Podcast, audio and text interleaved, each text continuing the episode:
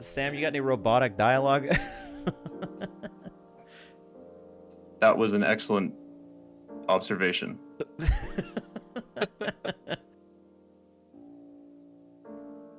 This podcast contains explicit language.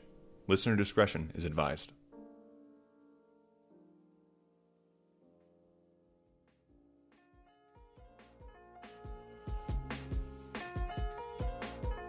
Hello, everybody. Welcome back to the Thundercast. My name is Christian. I'm Liam, uh, here with another podcast that just talks about movies. And joining us today is uh, Sam Roberts, new friend of the show. That's right. Howdy, howdy. It's funny. I had just given Liam a breakdown of how we were going to introduce the show, and then Yeah, I was wondering. he immediately went sideways with it. That's working on your toes, everybody. Uh, hey, I was so inspired by our man Shyamalan. yeah, you you you yeah, you definitely pulled the rug from underneath me, and what a twist from Liam. Uh, so yes, today we're going to be talking about A Knock at the Cabin, which is Shyamalan's newest film. Uh, as you can see, we are not joined by everybody on the show, as uh, one of our hosts is sick right now, and the other one uh, hated this movie so much that we were best to not have him on the show. Uh, I wouldn't say hated it. He, he his review was it was boring. Now, I don't know if I feel the same way. But uh, first up, like Sam, uh, tell us a little bit about yourself. Who are you? Uh, what brings you here?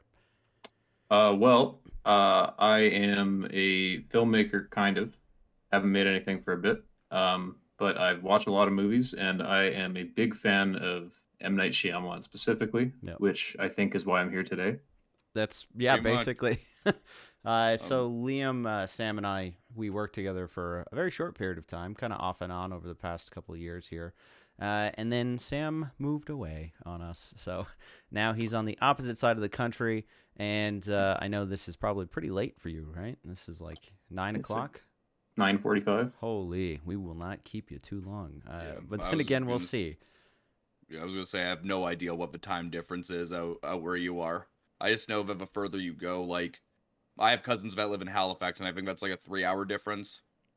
Yeah, I think even on one of the islands, it's like three and a half. Anyway, uh, that's that's how time works and the rotation around the Earth. Anyway, um, so yeah, Shyamalan is uh, now. You said his name differently. Is that was that on purpose, or is that just how you it actually is pronounced? Have we been saying it wrong? Is it pronounced different? I don't I've know. always just did Shyamalan. Yeah, we say Shyamalan. I was doing like full like s- syllable style, like Shyamalan. like phonetically. yeah, uh, Shyamalan. Uh, however way you pronounce it, uh, M. Night Shyamalan is a pretty prolific director, at least in the thriller and horror genre. I'm looking at his Wikipedia. I'm trying not to read it word for word, but is yeah, pretty much best known for uh, Signs, uh, Sixth Sense, and uh, one of the most hated films of all time, being The Last Airbender. Uh, Shyamalan has been around for quite a long time. I believe his first his first real film is one, yeah, Pray- Praying with Anger. But I don't think anybody will ever see that. Well, for all intents and terp- all intents and purposes, The Sixth Sense was his fir- is his first major movie. Yeah, Like the other ones, you like Praying with Anger and Wide Awake, you can't find anywhere. well, I think Wide Awake you can find pretty easily. But Uh, yeah. apparently it's becoming a little bit more common, but I don't know any per- anyone personally who's seen that movie. I haven't. Sam, have you seen either of them? Uh, I haven't. I've seen clips of Wide Awake. That was a major film, though. That was released by like big studio, TriStar, I think. Uh, TriStar Miramax, actually distributed by Miramax. Miramax, but uh, yeah, starring the great Denis Leary and the not so great Rosie O'Donnell in that in that film. Maybe flip those. I don't know. It depends on how you feel about either one of them. But uh, we're not talking about Wide Awake today. We're talking about his most recent film, A Knock at the Cabin. I think before we get into that, just because there is a lot to say about the man himself, maybe just get into our experiences and thoughts with uh, Shyamalan just as a filmmaker. Sure. Because I know, uh, in my interest, at least in my interest in film, uh, uh, was it Shyamalan surprisingly played a major role in my in influencing uh, where I would go with film in my life. Like as a viewer or as a maker. Uh, a little bit of both. So, honest, uh, what is it? The way I've described it is The Sixth Sense might actually be the movie that introduced me to the concept of like film studies and theory. Oh, Because really? that was the first time I ever really started to pick up on and realize oh, images mean something and symbolism. Oh, yeah, yeah. Um, because I was 12 when I saw that movie. And I remember it was the first time I really like started to understand like what the process of the film studies was and picking up on uh what on symbolism and like uh just certain uh I was at certain directing sensibilities and like just style. It was yeah, probably the first time I noticed that, and definitely it, it seems like very basic stuff now, but it was my introduction to it. Yeah, fair enough. Uh, Sam, what's what's your journey with Shyamalan? Uh, I actually saw The Sixth Sense when I was maybe ten. Uh, it was a friend's birthday party, and he had a bunch of kids over, and that was what he wanted to watch for some reason. Ten year old Uh, was like, this is this is the cinema I would like to watch on my birthday. yeah, uh, it scared the hell out of me for sure. Yeah. Um, but then I didn't watch anything other than Unbreakable for like school until I watched The Happening in high school, and I ended up like unironically loving it. And that's that's when I knew something was off. with We you or with got, uh, Shyamalan? Uh, both. yeah, fair I had a enough. similar Yeah. thing, except it was with Lady of the Water when I was like uh, 13. Because I was like, oh, this movie's really dumb. I think it's kind of artsy. I like it. Yeah, my my journey with Shyamalan has definitely not been as I would assume as extensive as the two of you because I've seen a good portion of his films, that's for sure. But the first one I think I ever saw was uh, Signs, I believe. Like watched the full thing, and I mean Signs came out in 2002, so I was 10 uh, when it came out. I don't think I saw it when I was 10. I think I saw it like a little little ways later. But then you know Sixth Sense and whatnot, people kind of throw those movies at you, and part of like the the public genome or whatnot, um, the zeitgeist, sorry, and then you know you kind of absorb it. So I, I feel like I'd seen the Sixth Sense prior to ever actually knowing who Shyamalan was, just by cultural osmosis and whatnot. But um, yeah, having seen uh, Signs and whatnot, then I think I went on to go watch the Sixth Sense. But my favorite Shyamalan movie is Unbreakable. That's just a fact uh, for me. Um, with probably like a very close second being old. and which is funny because those are two opposite sides of the spectrum for for Shyamalan. Um, but uh, yeah, I don't know. Um, I assume most of you have seen like the past couple of his movies in theaters, right? I've actually seen every Shyamalan movie in theaters since uh, The Visit. Really? Wow. Okay. Uh, Um, I didn't. I watched After Earth at home just because I was still royally pissed off after The Last Airbender, as that's one of my favorite shows of all time, Yeah. and was absolutely like with David Lynch and Dune, not a project he should have touched. Yeah. Fair enough. I've seen the last four. So I saw Knock at the Cabin and Old with Liam and Glass and Split. Actually, I saw all four of those with Liam. Look at that, isn't that funny?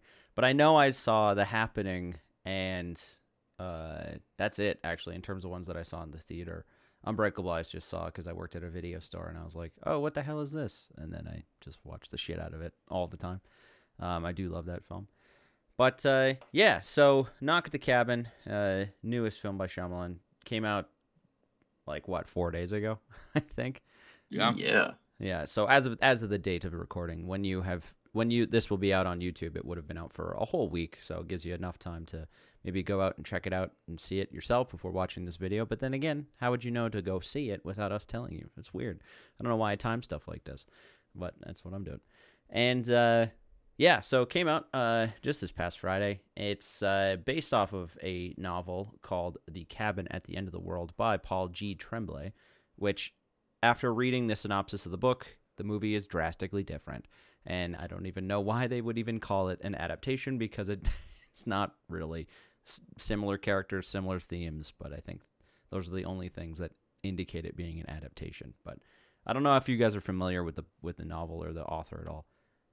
I read up the synopsis uh, right after the movie because I was curious. the The way the plot went didn't seem like a book. It seemed like an M Night Shyamalan movie, Hmm, Oh, mhm. yeah, absolutely. And uh, yeah, it was very surprising how just completely different it is.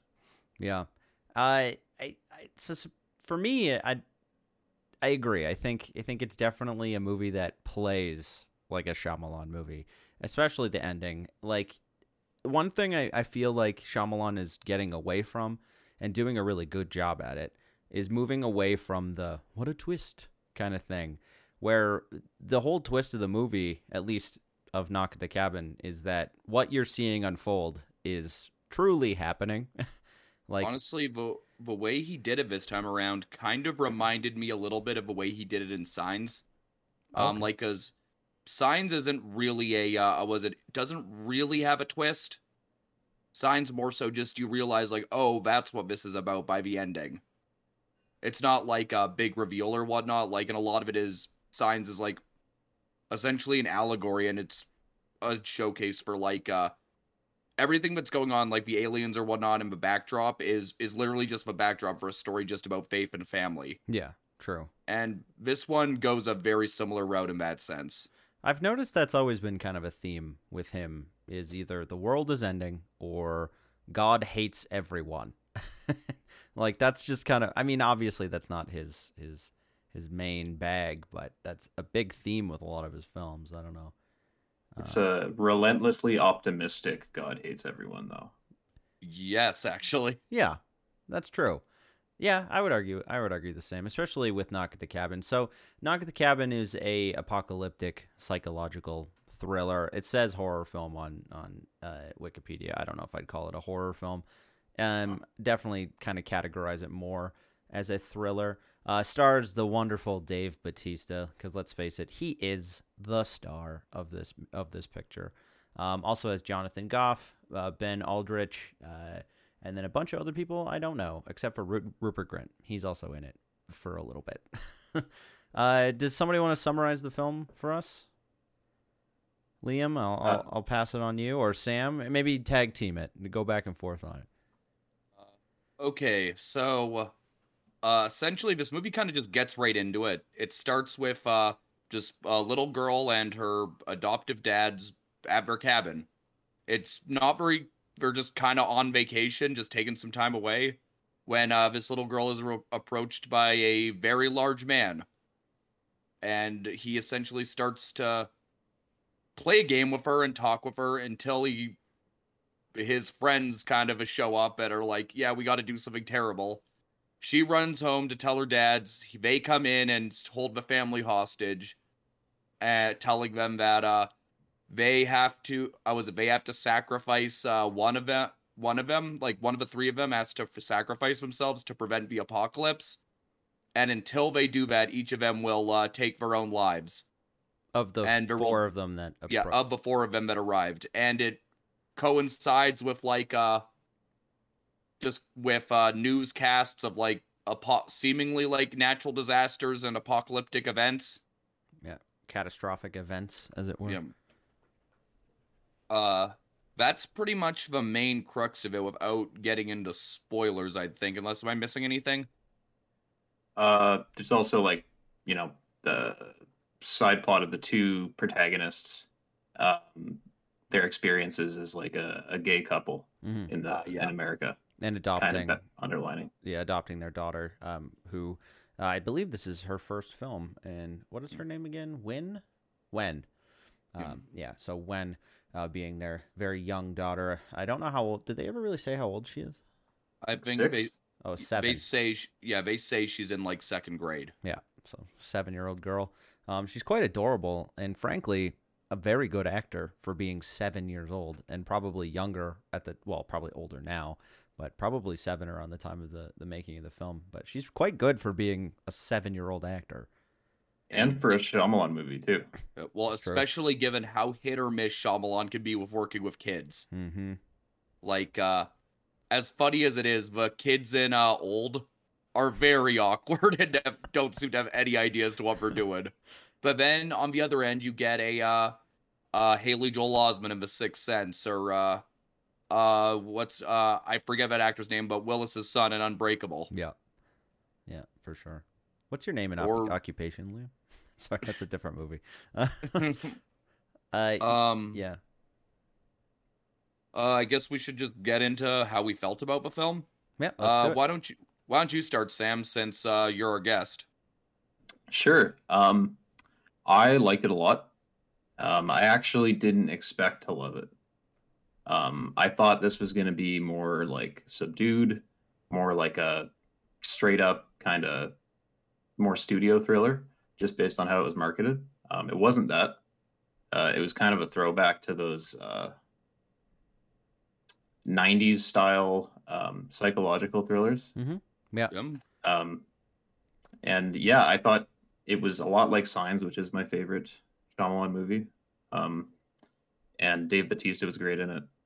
Um, yeah, it basically hit all of the notes that I want out of his movies. Fair enough. Liam, go Yeah. ahead. I also enjoyed it quite a bit. Um, I think overall I would consider it to be somewhere like mid tier Shyamalan. Um, like I think it's his best directed movie in a very long time. Like, uh, it does still have some of those camera angles that I'm sure mean something to him, but they mean absolutely nothing to the audience or anyone else, or it's not very clear for intentions. But that's kind of a love it or hate it Shyamalan uh, motif that I personally don't hate. hmm Like there, it's some shots in movies that I can't stand, like the uh moving between the chairs in uh, Unbreakable right at the beginning. Like I don't know what the point is there. Um, but or like just some of the shots in old, but no, this one was actually pretty straightforward for the most part. Uh, was it in the way he decided to block and uh, shoot it? Uh, you can tell at points that this did have other people contribute to the script. Exactly. But it two is- yeah, but it is still very much a Shyamalan movie. Yeah. Um, I was just, I was a little sad that I didn't get any laughably absurd or awkward lines. Or there one or two, but it's uh surprisingly lacking this time around. Um, I would agree that uh most uh was it Batista absolutely kills it. Uh, some of the uh, was it like with any Shyamalan movies, some of the cast knows how to deliver and make the dialogue work. Others not so much. Like for as good as Batista was, I really didn't think uh, Rupert Grint was able to make it work. mm-hmm. Like just something about him was a little off. And I honestly did like the sentiment at the end of the movie, even if I did see even if I did slowly start to call it as it went. Uh overall, I think this is probably his best film since uh Split. In fact, uh in some evaluation I might make it a, like it a little bit more than Split. Like no, I was just really happy to see that like this feels like something he would have made around the same era as uh sign uh, was it uh signs or uh, the village and just and it was just refreshing that it was shot on that was actually shot on film as i don't think he's done that in a long time Was it shot on film or was it just using like 70 mil lenses and stuff? I think it was digital with old school uh, anamorphics. Yeah, yeah. Hmm. I think Yeah. that I think so too. Yeah. because i read somewhere that he shot it with film and he used uh and he used like older lenses uh, with a modern camera I know the le- the newer lenses, or sorry, the older lenses is definitely a fact. Um, because it, it definitely has that look and feel. And there's multiple times where it's you couldn't achieve something like that with with like a modern lens, or at least it wouldn't look the same. You could achieve it, but it wouldn't look the same. Um, I think I, I have a very similar sentiment to the two of these guys in that I also very much enjoyed it. Uh, I like old more, but I think that's because I laugh at old. I don't laugh with it. And this movie, I, I agree with Liam. There was no extremely laughable moments. I know you're not. I know it's almost like bullying Shyamalan at this point that I find that I laugh at his movies more often than I do with, because I don't even think he he wants you to laugh with them. I think he's being pretty s- serious most of the time. He definitely has a good sense of humor. Like when he spoiler, there's a his cameo. I'll spoil his cameo before we get too far into his into this full spoilers for the movie. But uh, he appears on an infomercial slinging chicken, and it's like that's a very funny cameo, you know, and that's one that I think he's like, you can laugh at this, like, please go right ahead. Uh, I, but uh, yeah, for the, I liked it a lot. I think um, uh, I share a very similar sort of idea with Liam in that I think Batista is probably the strongest out of everybody. Uh, he has a very weird way about him where he can somehow make Shyamalan dialogue not sound absolutely batshit ridiculous, and it's still very, you know, cohesive. I think that just comes from Batista being a wrestler. Um, in that a lot of what they say when they go up on on in the ring is always very fucking ridiculous, and so I think he's able to take a lot of that um, Well, performance. I th- well, I think with Shyamalan is that you need actors who uh, play this kind of silliness completely straight. Like, let's say if uh, Shyamalan threw in like uh, one of the billion actors who just like want who just likes to look at the camera and save in on the joke or and just point say tell the audience we're in on the joke. It just wouldn't work at all. And I feel like uh I was a with Batista. Shyamalan kind of found the perfect movie mo- movie star who can uh I was it who uh, won't do that and knows how to take things even if they sound a little ridiculous and play it and make you just somehow make it work because they play it straight. Yeah. Yeah. Uh, Uh, go ahead, Sam. I was gonna say too, um, Jonathan Groff uh, in this, um, similarly to what Liam was saying, um, how it takes a certain type of actor to take Shyamalan sometimes extremely ridiculous and uh, off-putting dialogue style, and not make it just like repulsive. Mm-hmm. Which I know a lot of viewers of his movies just they can't take it. It's just too ridiculous. It's too surreal and just uh, unbelievable.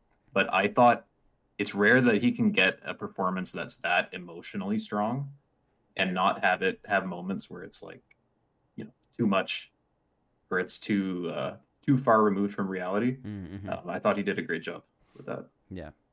Uh, I think Shyamalan's directing is, I wouldn't say it's top of its game. It's kind of riding its its plateau, which is exactly where it needs to be.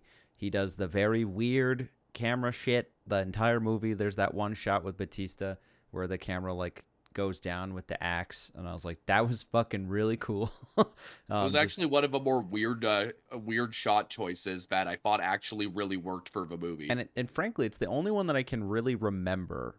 Uh, because there's the other, there's the one where Batista's standing in the middle of the, or it, you know, he's standing between um, Eric and Andrew, and it's like half of his head fills up the screen, and then you have one of the guys um, uh, strapped to a chair, and then the other shot will be the other half of his head on the other side of screen. If you guys remember that, where it was like going across his head like that, and it's just like Dave Batista's massive, weird looking ball sack looking head just like in the middle of the frame. I don't know if I'm speaking for myself here, but I noticed I- it and I thought it was strange, but i don't remember that one but there's the uh there's the sequence where uh it's between batista and i think i think eric and it's these ultra extreme close-ups and it cross cuts between two extreme close-ups and it keeps getting more and more zoomed on Mm. batista's face Yeah. until his entire just facial features not even his full skull is taking up the entirety of the frame and it's a dutch angle the whole time too It's right. Yes. bizarre There's actually uh so this movie with its cinematography does things that I usually can't stand in movies, which is the extreme close-ups, where like it's only like this part, like you can't see the whole head. Like whenever you're doing a close-up on somebody's head, like he cuts the top of the head off a lot. But I thought it worked for this one going around. Like at times I did feel like uh somebody was going to just come out of a camera and make out with me. But honestly, since the uh, movie is trying to go for that more like making you uncomfortable thing, it didn't. I didn't find it as off-putting as I usually do. Yeah, that's fair. Yeah, and actually, I do have. I don't know how much you guys know about production of this, and I think I'm kind of just throwing this out into the ether. But for a movie that takes place in one location, mostly one room, even because it's essentially like it's a cabin, right? So a cabin, you could argue, only really has like two or three rooms to begin with, but most of the movie takes place within that one living room area space. So I'm curious how long the movie actually took to shoot because like obviously there's a lot of setups and obviously there's a lot of stuff going on, but I would probably wager that this was probably like what a 2 month shoot if that. I don't know. I don't know. From what from what I looked into, or from when I was following the production, I think it might have been only just like a month. Yeah, I'm not sure. I can't really find anything on the Wikipedia that says otherwise, but uh I did see uh like the the budget was surprisingly high, what higher got? than what I thought. Right. I so thought 20, 20 million. Yeah, 20 million for something like this. Which I I could maybe see, like, I don't know, visually the movie probably feels more closer to like a 10 to 12. And then they were like, here's an extra 8 million. you got to pay Batista. like, like, this guy, that guy's making bank, I'll tell you that. Uh, but anyway, maybe we should just, uh, maybe we should jump into spoilers for Knock at the Cabin. Unless, Liam, you had anything else you wanted to bring up about production or anything like that. Uh, yeah, no, um, I feel like uh, uh, well, I said was saying earlier, I feel like uh, this movie feels like it. It's kind of refreshing to see a movie on like such a small scale with like, let's face it, for the most part, the uh, mid-budget, uh, the mid-budget blockbuster is kind of dead. hmm Shyamalan, I think, and people like Shyamalan are some of the only directors I think who can actually get those made.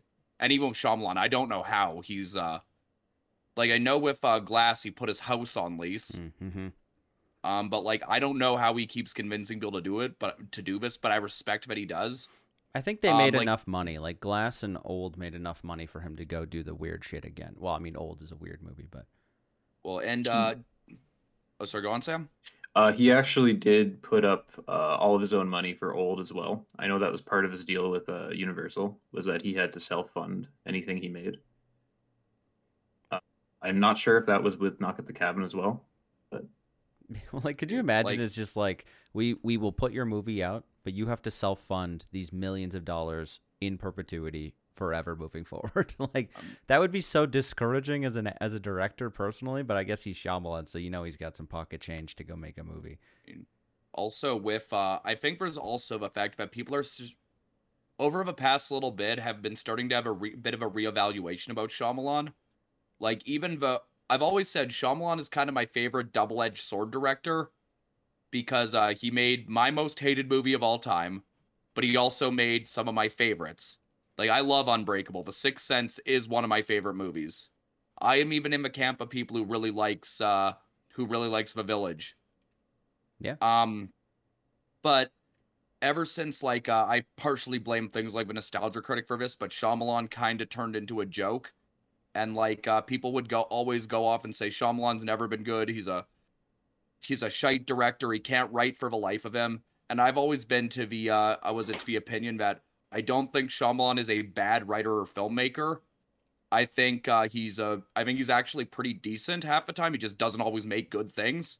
Yeah, and I think he's Um, just so himself and unapologetically so that he doesn't really need to answer to anybody when it comes to making his movies. And I don't really think he even gives a shit about Well, anything was- that fans or, or general audiences go see his movies because he's like, what?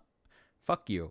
like, I mean, when he was younger, I could you could tell he had a bit of an ego, and I think a lot of that comes from like uh your first, for all intents and purposes, your first major release being like a cultural phenomenon. Um, but no, I I just wanted to say that I'm kind of happy that he is starting to get a uh reevaluation, just because there's so, it's so rare that we see like directors like Shyamalan who are just very unapologetically the kind of directors they are and have their very distinct styles. Yeah. Especially when the highest grossing movies right now are made by like f- f- fucking Russo brothers or something. People who or Peyton Reed who just have absolutely no style or voice whatsoever. yeah, just studio directors basically. Yeah. Uh, yeah, should we jump into spoilers for Knock at the Cabin? Sure. Alrighty. Yeah, so uh, as we've kind of mentioned, kind of what the movie's about, uh, the biggest thing is that uh, we see um, Leonard, um, who is played by Dave Batista, and his gang, uh, who includes Sabrina, Adrian, and Redmond. And the four of these people arrive at this cabin uh, to instruct uh, Eric, Andrew, and Wen that they if they don't sacrifice one of them, that the entire world will will end. Um, but in doing so, they basically need to sacrifice themselves to prove the point. I think is kind of what they're getting at. Um, and every single time they they do, a debt is paid um, to humanity, and as a result, a bunch of catastrophic stuff starts to go down. And they start showing them on the television all the catastrophic stuff. So we start with um, uh, her, uh, earthquakes and tsunamis. I think is the first one, right? Uh yeah, the tsunamis uh the first one. And that is Um, from also, Redmond. uh, Redmond killing himself, played by Rupert Grint. So Also, it should be noted that um, uh, was it that uh, these guys are insistent that uh, they never met or planned anything before this. They literally just found each other online because they were all starting to have like specific visions. know, visions from uh, God, as it were. And so they arrive. They start doing this. They start knocking themselves off one one after another until it's just um, Leonard, Andrew, Eric, and Wen left. And throughout this time, you see them basically torture these people. Well, not they're not really even trying to torture them; they're just trying to prove a fucking point. Some Like, they're actually surprisingly uh, weirdly compassionate. Like because early on, uh, they uh, I think it, yeah, it's A- uh, Eric who uh, gets hit, and uh, he gets concussed, and uh, the lady who concussed him, insisting she's a was it a nurse, is like very nurturing and uh protect and like just like oh no no i'm so sorry i just this wasn't this wasn't it to be intention go ahead. Sam. You uh you mentioned earlier um like the uh the bringing out the profession and things. Uh there's a trope that Shyamalan does where he introduces characters vocally by them introducing themselves their full name and what they do and their backstory. It's like a log line of a character in Yeah. one sentence on screen. Uh I wasn't expecting that from a movie like this, but he somehow found a way to fit all four villains. I know we we've talked about old uh, already, but that's I think he wrote that as a joke into old with the two kids running around and asking everybody what's your name and occupation. Like I I'm pretty sure he knows that it was a, like a thing that a trope that he's had. And this one he's like just go back to it. So when Eric knock gets knocked out or whatever gets the the concussion, there's a character in Old whose name is Jaren, and he is a nurse, and he does not neglect to tell you this four times throughout that film. And when you find out that she's a nurse, she just goes like he gets hurt, and he goes, "I can help you. I'm a nurse." I looked over at Liam with this biggest shocked face, like, "Are you fucking kidding me?" i was l i Like- was i know i shouldn't have been but i was giggling pretty hard in that theater Yeah, like I'm a nurse.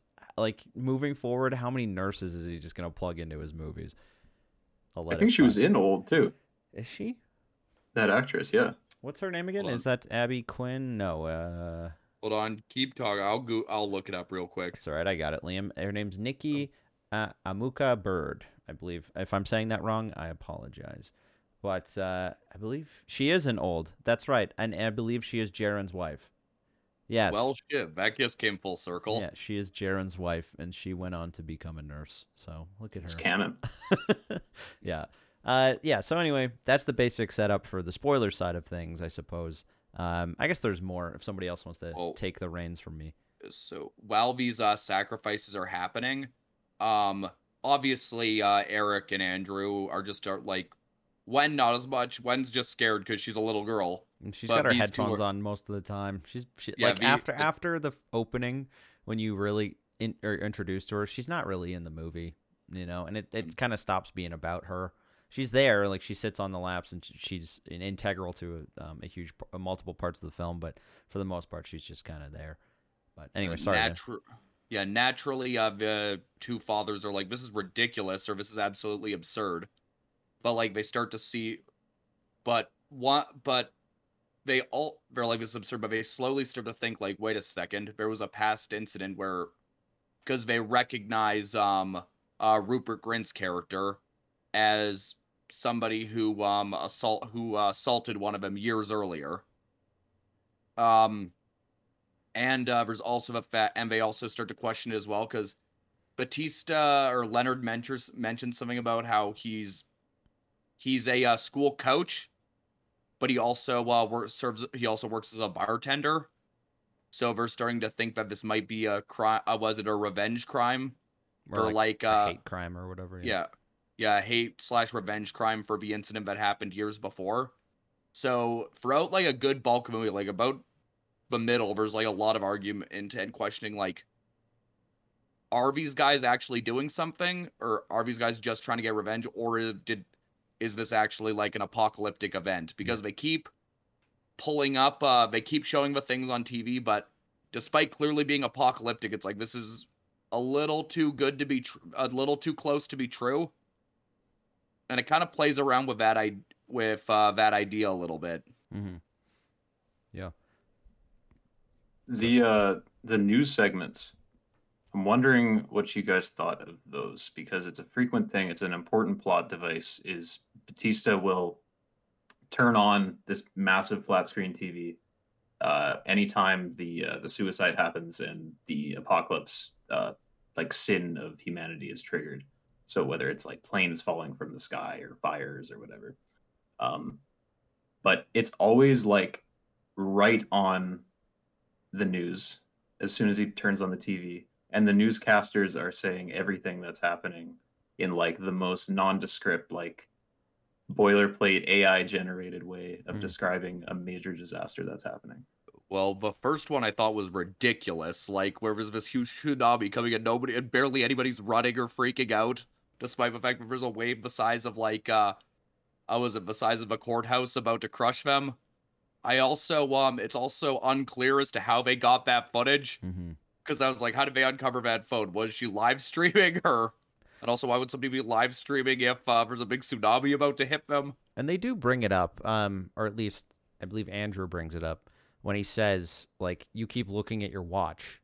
Um, so it is a it is a uh, like a conversation piece in the film that uh, is this pre-recorded, and that actually does come up where it says you know previously recorded in the bottom corner when they're watching one of the news broadcasts.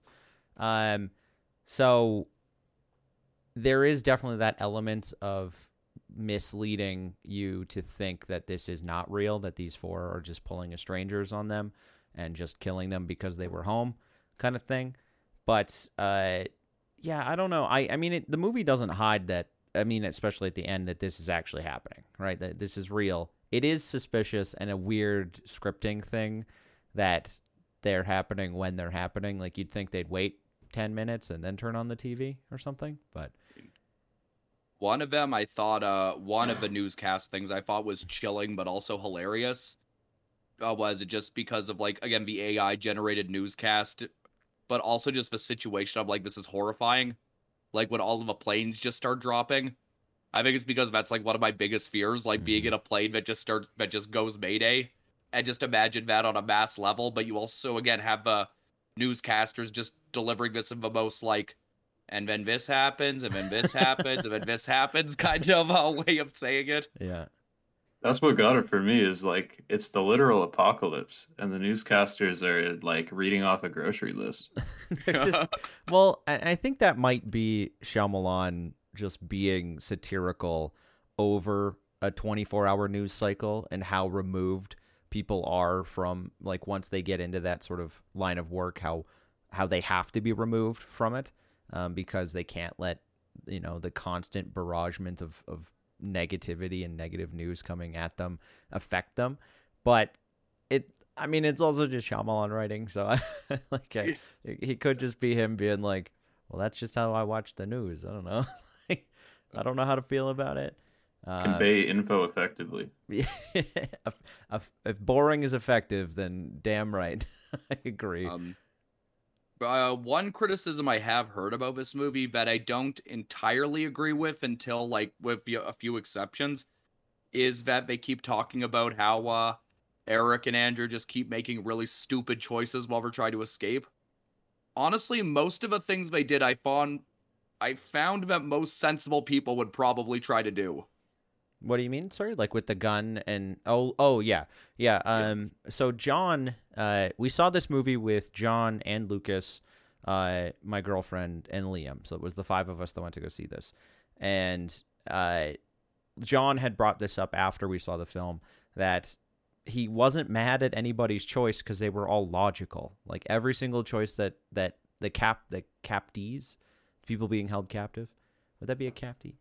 Captives. captives. All right, we'll go with that. Um, the people being held captive. Every single time they had to make a choice, it was logical. Like, of course, he wouldn't drive away when he goes to go get the gun.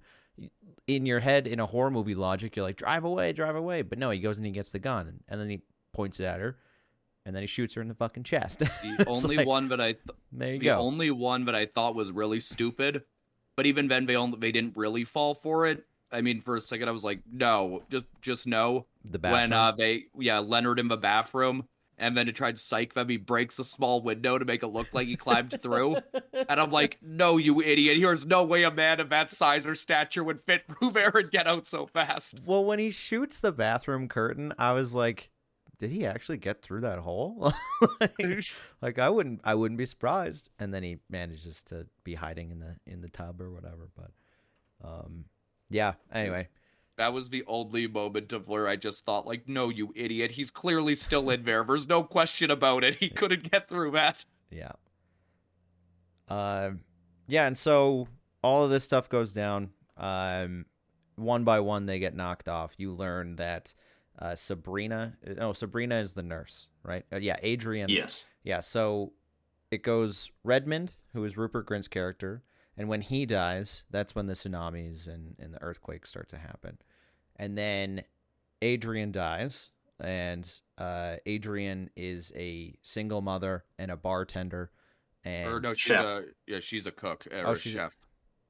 Like a line chef. Oh, right. Yes, which would make sense if she was working in a restaurant with Batista as well and, and whatnot. Anyway, so she, yeah, she's a line cook or whatever. She's a single mother, and when she dies, what what what's the tr- catastrophe that happens when she dies again? Does anybody remember? Sh- I was gonna say she that one wasn't the planes, wasn't it? Uh No, I believe the the planes. oh, planes. it's the virus. Yeah, it was the plague. oh, right. Right. Yes, the the one that's basically COVID, and it's like we get it, dude. But he's like, but only the only the kids get sick. So it's like cool. Anyway, and then Adrian ends up dying, and oh, not Adrian, sorry, Sabrina ends up dying. And when Sabrina dies, that's when the airplanes start falling out of the goddamn sky, and that's that was that's a pretty scary visual, you know, knowing that that's thousands of people that are just literally falling from the sky. And uh, then finally, when Batista dies, that's when God starts dragging his fingers across the ground with lightning and making everything burst into flames. Uh, Batista, being the last one, slits his own throat, and then the decision is needs to be made between Eric and Andrew of who needs to sacrifice themselves for humanity. And in doing that, there's been this moment that's been strung throughout the movie where Andrew had seen a light behind the four of the these people. Like right as uh Rupert right as they kill uh Redmond. Yes. So this is at the very beginning of the film, and he keeps saying, "I saw someone there. I saw somebody in the reflection, or whatever." Which I'd have. I would like to see the movie again to see if I, there actually is anybody in the reflection. I don't know if you noticed anything, Sam. Uh, I don't think so. Yeah. think It was Yeah, totally I- implied. Yeah, I just saw like a big flash of light just from like the le- ju- it, it's like a lens flare almost. That's pretty much all I saw. Yeah, and it's meant to kind of evoke that you know he has a concussion, right? And when you get a concussion, I don't know if either of you have had a concussion in the past. Yeah. But uh, you know your your light sensitivity to light and whatnot uh, becomes really fucked up. So that's kind of what I interpreted it as, and then obviously as the movie goes on, you're it's probably real. But uh, he decides that he will sacrifice himself. Andrew decides he'll sacrifice himself, um, and Eric Eric does. Sorry, Eric, Eric decides is one. that. And then Andrew and Wen drive away in the car and drive off into the sunset and no harm, no foul. I mean, aside from five bodies and more. But that's the Um, that's the basic plot with spoilers for anybody at Uh, home. well, one major thing. re- Well, Andrew. So Eric's realization for this is that he puts together that um he believes that the four people who showed up were the four horsemen of the apocalypse, yes. and that they came to them. Uh, was it to show them compassion and to show them aspects of humanity, to try and convince them to uh, save the rest of everybody? Like saying like uh, what does he say? Like uh, Adrian was a chef and uh, uh, what is it? It was like and was like feeding them. Um, and then they all uh, was it uh one of them was a nurse and they all just came because they wanted to get to know them. Um, I'm trying to I'm trying to think of how to explain this. That's Huh. pretty like spot on, honestly. It's very literal. And I'll say, like, I saw it with my partner, and uh, she's not into Shyamalan really at all. But uh, that was the point where like the audible groans came. Mm-hmm. Was this like totally, completely literal Four Horsemen of the Apocalypse? Every character trait, every everything. O- over explaining it in the final act, it's like you're you're you're exposition dumping with five minutes left in the movie. But And that's a very classic is Shyamalan a over the past couple of years. Yeah. Pretty much, uh, well, even like uh, some of his more acclaimed movies, like Unbreakable, has that. Mhm. Like some people think Unbreakable's ending is a little over-explained. Um, the uh, was it the Village's ending is very over-explained. yeah. Uh, old it's to a ridiculous degree. That was overkill. Yeah. That that's like even as a defender of his writing, that was too much. It's a old. full like 30 minutes. Uh, well, not full. I mean, Liam and I watched, like we said this earlier, Liam and I watched Old right after seeing uh, Knock at the Cabin. We've, Liam and I have watched it a handful of times together. And I don't know, we were in a mood. And so, and I mean, there was maybe a few other things involved in wanting to watch that movie. And so we watched it. And yeah, it's like a, it's genuinely like 20 minutes of Shyamalan, not literally, but the characters explaining everything that you just saw and really overdoing it. Like this person had a an inoperable brain tumor. This person had seizures. This person had this. And remember ex- those cocktails? yeah, remember those cocktails? We gave them this drink, and then um, this. Well, frankly, what they're doing on the beach is not incredibly the worst thing. like, it's not the worst. I wouldn't say it's ethically correct, but it's like morally, like actually, it's not morally right, but it's a like ethically, Well- like eventually down the road, delivering a, uh, a seizure medication that you could take once every 16 years to prevent your seizures is fucking amazing. But Um, that's a spoiler for old. but, with uh, a knock of a cabin, it's very much like it's somewhere kind of between that with the ending, like the early Shyamalan uh, kind of explanation thing, and like old's ridiculous degree. hmm Yeah. I go ahead. I thought it was okay, uh, even though it was over explaining. Uh, this was a 95 minute movie, um, 95 minute wide release movie with themes that would turn people off if it was too subtle in a wide release. Yeah, sure. Uh, Yeah. I'm I'm okay with it, honestly. It didn't bother me too much. I was kind of giggling though, because I was like, "Yeah, all right," but this is a little ridiculous. You know, Liam, I know you said we shouldn't bring up politics, but I am curious. Liam said this before we started the show. I am kind of curious how like the Dems are going to take this movie. If they're going to be like and they're going to run with it and be like this is scripture, you know? I'm just curiosity. I don't know. I, I don't know enough about politics for either of you to really Well, the script was on um the script was actually on uh GLAAD's like uh best uh uh what is it uh best unproduced scripts of I think like 2018. Oh yeah. Yeah, because this one was on the Hollywood blacklist and it was on there, so it's de- the movie's definitely pretty pro uh LGBTQ plus. It yeah, that's true. I mean, the our leads are two gay men, so who have adopted a small child, which is not very, not very dem, you know. I did see some headlines that were uh, calling it like, "Here's why Knock at the Cabin is very conservative and stuff." Yeah. Um, I didn't really take it that way. It is a film about religion for sure. Mm-hmm.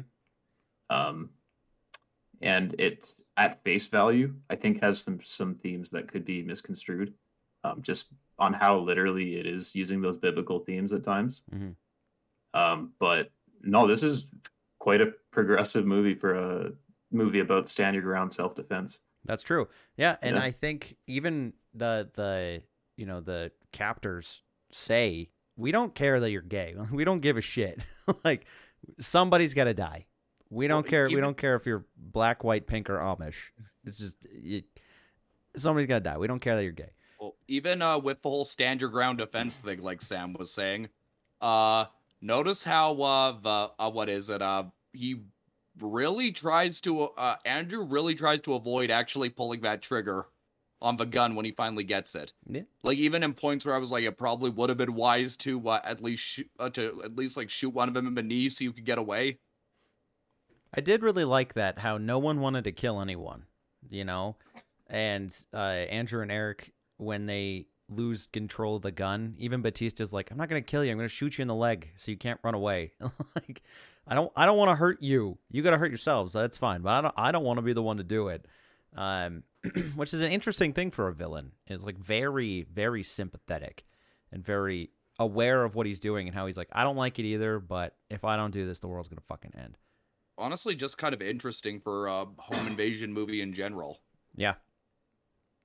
that's something i don't know if we talked about um, these are all normal people these four antagonists um, when they kill they're repulsed by it they throw up Yeah. and they're like really not having it they don't even want to look but they have these like insane medieval torture devices Yeah, like that one they're of killing them people with Yeah, one of them, uh, I think it was Sabrina, has that chain. Uh, what is it? Uh, mallet thing that looks like it would be out of uh, Mad Max. Mm-hmm. Yeah, and they and they they even say like these are all from our visions. You know, like we we were told to build these things.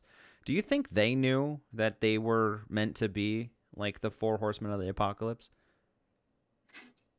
I think it's reasonable to assume that because they're they say they meet on a message board, right? Mm-hmm. Um, it's like they're engaging in some pretty like wacky new age uh dream sharing experiences. Mhm. Um, and I can see them not wanting to say that to the people they're trying to save because that's like instant nutso territory. That's true. Yeah. I mean, they're already risking enough with half of the things they say. Yeah, they get yelled at for being living in an echo chamber, as it were. And yeah, I just I'm I'm curious because I don't know I don't know if I read it where they the four of them saw themselves in those positions, but maybe they were aware of their integral piece or their integral parts in this prevention of the apocalypse. But I I don't know if I would read it as them necessarily knowing that this is what they are. But then maybe as time goes on, they're like, "Oh shit, that's maybe who I am or what why I'm here." And I mean, even Wen you get to the the finale with uh with uh, it's Eric who survives, right? Uh, no, it's Andrew. Andrew. Andrew is uh, Erica is uh, Jonathan Groff. I apologize if I for keep messing these two up. Um, but uh, yeah, so Andrew and when they get to the truck that um, the four of them arrived in, and the keys are just there. Like that's another one of those things where they weren't messing with them. They were like, "We want to help you. This is just literally the only way we can do it." And yeah, it's kind of it's tragedy in a way, I suppose. I, I don't know if it's the most tragic film I've ever seen, but it's definitely maybe in its thematic um, de- depiction of the apocalypse. I would definitely say it's more um, like we've said before. It's a positive outlook, but still sucks the way things everything happened. Which you know, a lot some tragedies can kind of comedic tragedies definitely fall into that. Um, but anyway, I'm talking of my And it's a it's a movie about the apocalypse that ends with uh what's the song called? Hollywood Boogie by Cool and the Gang. yeah, uh, boogie, no, it's uh, boogie shoes. Boogie Yeah. Shoes, by right? KC and the Sunshine Band. which by the way i did honestly kind of love that little bit i did wish they just cut there though where like they're in the car and uh, she turns it on or then she turns it off and then he turns it back on i'm a simple man but I w- with that i was just like okay I yeah, I said to I said to the guys when we were walking out, it should have cut to black the moment he turns it back on, and then cut to the credits with boogie shoes over top of it. I think that would have made a lot of people laugh and maybe not take the movie too seriously, which is what I think Shyamalan didn't want to happen. Because I don't know if he edited it too, right? No. he uh no i don't think he's ever edited his own movie Yeah. I wasn't sure if he had like a pseudonym or something. But anyway. Like Neil Breen style. Yeah, exactly. um or uh the coens where they just had a fake name for a long time well, no, Neil Breen just names himself everything on a movie, doesn't he? Yeah, and then like he'll be the catering company too, like NB Catering. Have you ever seen No, a I- Neil Breen movie, Liam? No, I never have. I know who he is, but I know what he does. I've never seen a Neil Breen movie though. Uh, Neil Breen is I would say he's kind of like the Shyamalan, but he's he's Shyamalan of this sub sub sub sub sub sub indie genre. Like it's so far at the bottom of the barrel, uh, but ah, fuck, his movies are wild. I've seen, I've seen ha- ha- hapful findings or hopeful findings. Fateful findings. I've seen Fateful Findings, and it's fucking out there, man. like, he They thinks get he's more Jesus. and more out there too. How many's on now? Uh, his he, he's got a sixth one coming out, which is a sequel to his last one, Twisted Pair. What a guy. Yeah, yeah, wild I- stuff. I know you, uh, Sam, watched one of his movies relatively recently. Yeah, it was Twisted Pair. Ah, Where he plays both lead roles. They're identical twins, and one just has like a Cartman fake goatee. That's the only difference. That's so funny. and and Uh. most of these are on YouTube, right? Uh, no, they just became available for rental uh, yesterday because you used to only be able to buy them on DVD from his shady website that he would hand print himself on a jewel case. Right. So is that how you got your hands on them or Oh no, I'm not. You know, I'm not paying for those. anyway, that's that's the Neil Breen show. We'll talk about that another day. But uh, yeah, I mean, overall, I really enjoyed. I really enjoyed Knock at the Cabin. I think uh, I understand why people wouldn't like it. I fully do, and And I think it takes us. Like, I'm not saying it takes a certain person, but it kind of does take a certain person to watch a Shyamalan movie and not uh, take it too seriously. You know, uh, I assume most I'm- people are capable of it, but even Lucas, he was just he doesn't like Shyamalan. He's never liked a Shyamalan movie ever, and when we were walking out of the movie theater, his just response was, "He was, I was so bored. I was so bored out of my skull." And it's not even that he hated it per se. I guess me teeing it up as Lucas hating this movie was incorrect because he just thought it was boring. I personally did not find it boring. Um, it sounds like neither of you did either. But I I'm can, honestly at a point where I think I'm just again, even though he made my most hated movie, I'm still kind of a Shyamalan stan. yeah, Like Uh, honest uh sorry, just one more thing. Uh honestly, like when he was making a string of like uh just worse movies as he went, I was always being like, "Oh, come on, man. You could do it again. You could do it again."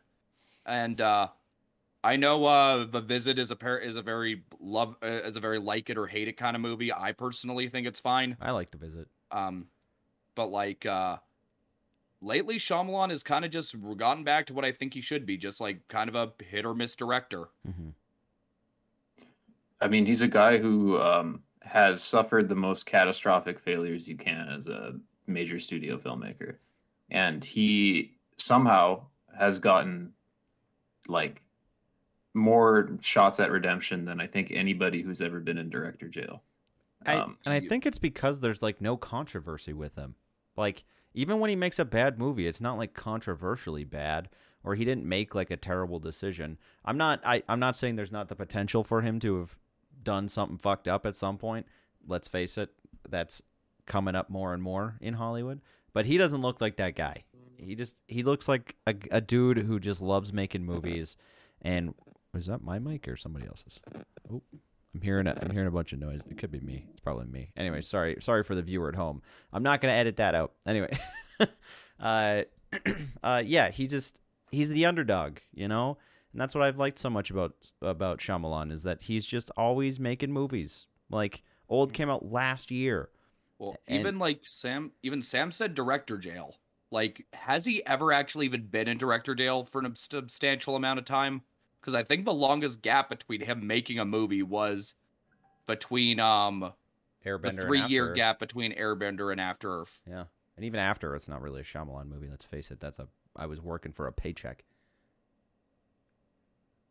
I, I think uh, after After Earth, um, I I seem to remember him saying that like he didn't think he was going to get any chance to work in Hollywood again.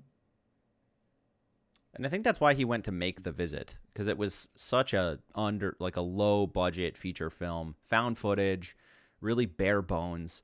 So I think that might have been him trying to be like, I gotta get back to my roots. Like I, I gotta I gotta find a way to get back into that territory. And then with Split and Glass, he was like, you know, why not why not fulfill that promise I had a long time ago of turning Unbreakable into a franchise, you know? So I think it was a lot of a lot of trying to regain people's trust in him to go make the weird shit again, like old and knock the cabin. Like, Um, because The Visit is a relatively safe movie. Mm-hmm. Like, it's the ending, like, the third act is where things start to get a little bit more, uh, Shyamalan Those aren't your grandparents. I need you to get out of the house. Yeah. Um, I do like that movie a lot. Afraid of It's diapers as safe now. as a movie with a uh, rapping child can be. Yeah. Pretty much. well, yeah, because no one like the our protagonists don't die, which is pretty rare in a lot of uh, horror movies, and it's yeah pretty tame because I think it's a PG thirteen film, right? I don't think it got an R rating. I could be wrong. It was also only made for five million, and then went on to make ninety eight million dollars. So Oof. good for you, Sham. Because you don't have to pay the kid from Alexander's Terrible, Horrible, No Good, Very Bad Day a whole lot of money. Um, and you're just like rap, dance, monkey, dance. Or a bad girl who went on to play Priscilla Presley. Oh, she. I didn't know she was Priscilla. Oh, look at that. Okay. Yeah, and Baz Luhrmann's Elvis. That's the same actor. Oh.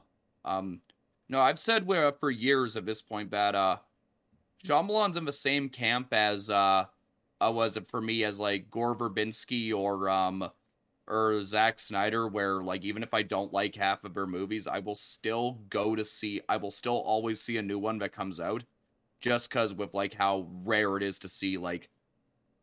Uh, was it even if you make a movie that fails or is laughably bad? I res- I have a lot more respect for people with a distinct voice and style who really try, than uh, just people who are just uh, was it uh making generic things just for a st- just as a studio's hand Yeah. which is just we see way too often right now in uh, modern Hollywood. Yeah, for sure. Do we want to have some final words on the on the Shamalama Ding Dong, uh, and then we can kind of wrap it up? Uh, for sure. I was just gonna pull it up. Uh, I have a checklist um, Oh. that I'd like to share. Yeah, that's right. I was Um, hoping you'd do this. Yes, So I made this when I saw Old um, for the first time. Uh, he's got Shyamalan's got tropes like every director. Um, his tropes I find are greater in volume and uh, let's say quirkiness. Mhm. and boisterous. Yeah. But uh, so here is the official checklist for anybody wanting to see some M Night movies. We're gonna put tropes. we're gonna put them on the on the screen as they as the as Sam announces them. So you'll have a list, and we'll put them down in the description below. Okay, so twists aplenty, of course. Uh, an extended cameo by M Night himself. Uh, that's given more screen time than some supporting characters. Uh, stilted dialogue delivery. Bad child acting. That's a big one. Uh, good suspense and tone. It's consistent throughout. Uh, really strange framing of shots that sometimes breaks like common rules of cinematography. Uh, at least one unintentionally hilarious written character. Uh, characters saying every single trait about themselves in a single dialogue block. The last act will completely fall apart and be over explained. Uh, lots of accents in most of his movies, not Knock at the Cabin, but Well, uh, I mean Rupert Grint doing the the bu- country bumpkin. yeah. That's right. I forgot about that. Okay, so accents. Uh, a vaguely culturally insensitive character. Again, didn't have that in this one. Not really. No. mid-sized sedan and old.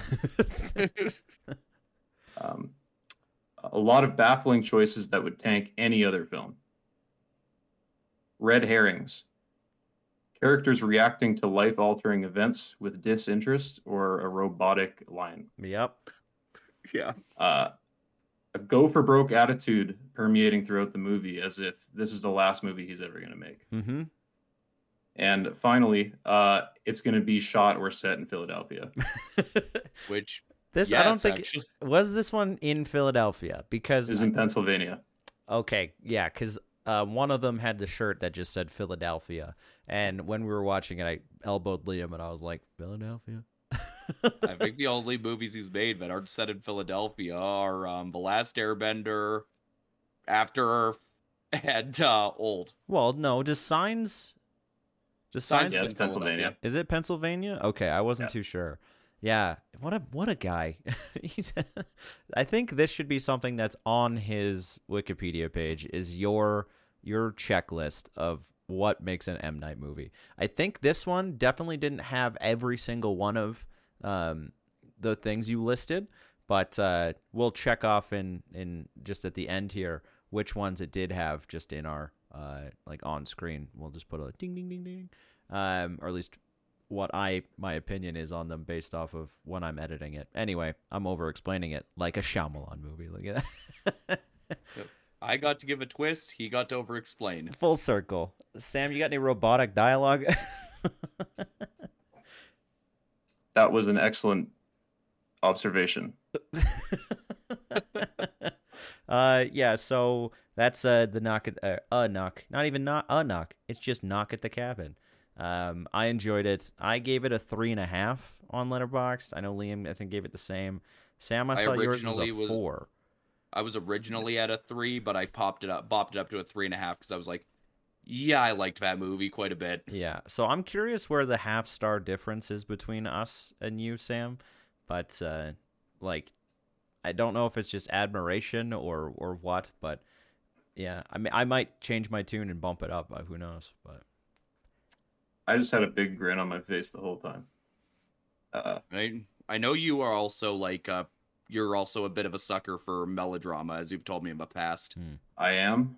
Uh, I'm also a sucker for uh, 70s style opening credits, so that was like an instant plus half star from the start. you know, that's funny because I hated the font. I loved I Really? loved the the intro. I always love when you throw everyone's name at the beginning, so you don't have to fuck around with the credits at the end. And it and it forces people to appreciate how many people actually worked on a movie. Uh, but even if it's only not the entire cast, but or sorry, a crew. But anyway, yeah, the font. I just found it too condensed and like really hard to read. It might have just been where I was sitting and whatnot, um, or the three beers I had before I watched the movie. But uh, yeah, I just found that the, the font was super condensed and really hard to read and almost too big on screen. But I'm I'm picky. I don't know. I, I like I like a simple sans serif font. Just keep it simple. So Sam, did you notice the directed uh, what is it? Uh, M uh, sorry, an M Night by uh, M by Night Shyamalan film as opposed to a film by M Night Shyamalan. It says a film, a film M by Night Shyamalan is how it how it like I didn't shapes that. itself.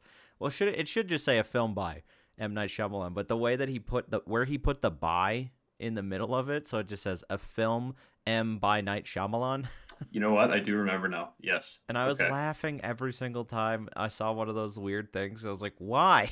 just put it put it right. what a guy! What a guy! Add that to the checklist. There you go. Yeah. odd, odd credits. So that was Knock at the Cabin. Uh, thank you for listening to this episode of the Thundercast special presentation, Knock at the Cabin, which we did another special presentation of uh, Knives Out Glass Onion, or sorry, Glass Onion and Knives Out Mystery, which is also on our YouTube channel. So feel free to go watch that one as well. I think whenever we go see, like, a, I wouldn't call it a tentpole movie, but whenever we go see one of these uh, movies with a big group of people, you're probably going to see one of these videos. So, anyway, uh, if you did like what you saw, be sure to follow us on social media. On Facebook, Instagram, and YouTube, we are Thunder Lizard Collective. On Twitter, we are Thunder Lizard OG. We do have a Patreon account. You can go to patreon.com slash thunderlizard. And I would like to thank our patrons, Kate, Tanya, Manos, Owen, and Scott. Thank you so much for everything that you do for us and all the help. Uh, if you like what you heard, be sure to give us five stars, thumbs up, whatever it is in your favorite podcatcher. Tell a friend and share us on those social medias that we listed before. This has been a Thundercast special presentation. Uh, my name is Christian. and I'm Liam, I'm Sam. and thanks for joining us, man. Of course. Thanks for having me. And we'll see you next time. Take care.